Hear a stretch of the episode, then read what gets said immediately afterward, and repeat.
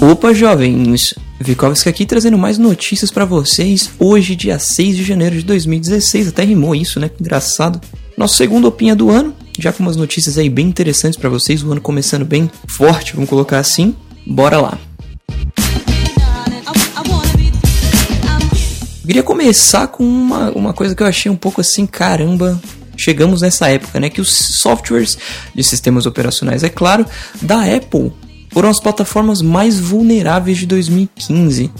Né, foi liberado uma lista aí, o ranking criado pelo National Vulnerability Database, o NVD, que é um banco de dados do governo americano que divulga falhas de software, né? E o mais interessante dessa lista é que exatamente o macOS, o macOS X no caso, o iOS e o iOS estão em primeiro e segundo lugar respectivamente nessa lista. Né? Finalmente chegamos aí na época onde não dá para dizer mais que a Apple é o, o, exemplo de segurança, né? Quem nunca ouviu aquilo de não, eu prefiro usar Mac porque Mac não tem vírus para Mac, não sei o que. É, acho que essa história está mudando um pouquinho. Na lista temos, por exemplo, o Android foi o que apresentou menos falhas em 2015 o que é muito interessante, completamente contrariando aí tudo que a gente sempre acompanhou dos sistemas operacionais móveis, inclusive, muito interessante. De todos os Windows, o Windows Vista foi o que ficou menos vulnerável também, em 2015, com mais ou menos 135 falhas, né?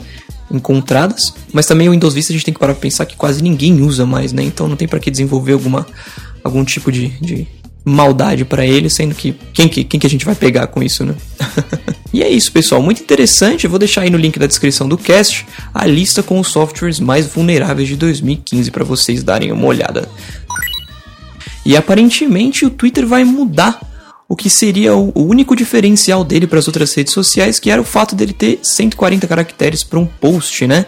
É, tá sendo estudado aí, já foi considerado pelos, pelos patrões do Twitter, vamos colocar assim, que os tweets tenham agora 10 mil caracteres. Isso né, vai mudar completamente o conceito da rede social, mas todo mundo sabe que o Twitter estava precisando ser reinventado, né? Houve uma baixa muito grande aí de usuários na rede social. Apesar de eu achar o Twitter muito bom ainda, eu acho que eu, o Otávio vai concordar comigo, inclusive, quando ele escutar esse cast. O Twitter é o melhor lugar para você ficar, para você ler sobre notícias, é onde as coisas aparecem primeiro do que na maioria dos sites aí. Mas para pra pensar, uma coisa é você ler uma notícia em 140 caracteres, ela pode até ter um link direcionando para algum site que vai dar notícia, mas você parar pra ler um, uma notícia com, vamos colocar assim, 10 mil caracteres, ninguém vai mais, ninguém vai parar para fazer isso, né? O 140 caracteres tinha essa vantagem, que você ficava sabendo do que você queria ficar sabendo muito rápido muito prático. Era praticamente você bater o olho no tweet de quem postou e pronto, você já, você já sabia daquilo ali que a pessoa estava falando. É claro que tem muita gente que usa o Twitter para falar coisas do dia a dia. Eu, por exemplo, às vezes posto algumas coisas lá do que eu tô fazendo, do que eu tô indo fazer, enfim. Mas o Twitter é muito útil para várias outras coisas. Bom, vamos ver como que isso vai funcionar. A gente vai atualizando vocês aí em relação a isso. Quem sabe até a gente não faça um cast sobre redes sociais mais na frente. A gente já teve um, né, é, uns tempos atrás, que foi o cast de número 9, que também está na descrição desse nosso opin aqui, para você quiser dar uma olhada, vou deixar o link dele para vocês. Caso você queira escutar aí no seu aplicativo também, eu já lhe digo que é o número 9 o episódio. A gente teve a convidada especial que foi a Camila Oliveira, que na época era do canal Taxa de Embarque, namorada do Otávio, coincidentemente. E a gente discutiu um pouco quais as redes sociais a gente usa, qual é mais útil que a outra, para que uma serve, para que outra serve. E enfim, deem uma olhada lá caso vocês queiram. E para finalizar esse opinha, vou trazer a notícia aqui que a Sony vendeu quase 36 milhões de PlayStation 4 no mundo e as vendas só crescem, né? A Sony anunciou que eles venderam mais de 5,7 milhões de PlayStation 4 durante a temporada de final de ano de 2015, graças ao Natal, né? Com isso, o total de videogames vendidos até 3 de janeiro de 2016 chegou a 35,9 milhões. É muita coisa, pessoal. Para quem tava achando aí que a Microsoft já conseguiu alcançar com o Xbox One, lançando aí um monte de coisa, um monte de exclusivo legal, cara, eu acho que isso não vai acontecer tão cedo. Principalmente porque, como não vende tanto console, esses, esses principais jogos, né? Halo, por exemplo, o, o Rise of the Tomb Raider, e, e, e, os outros que foram lançados nem estão vendendo tanto assim. A gente, né? E, e, se a gente vê aí um monte, tanta propaganda de Halo, tanta propaganda de Tomb Raider por eles estão investindo tanto no marketing desses jogos, desses jogos justamente porque eles não venderam nada. paciência. Eu acho isso um pouco triste, na verdade, porque eu gosto também bastante do Xbox One. Queria que o, PlayStation 4 tivesse uma disputa mais acirrada com os consoles da nova geração.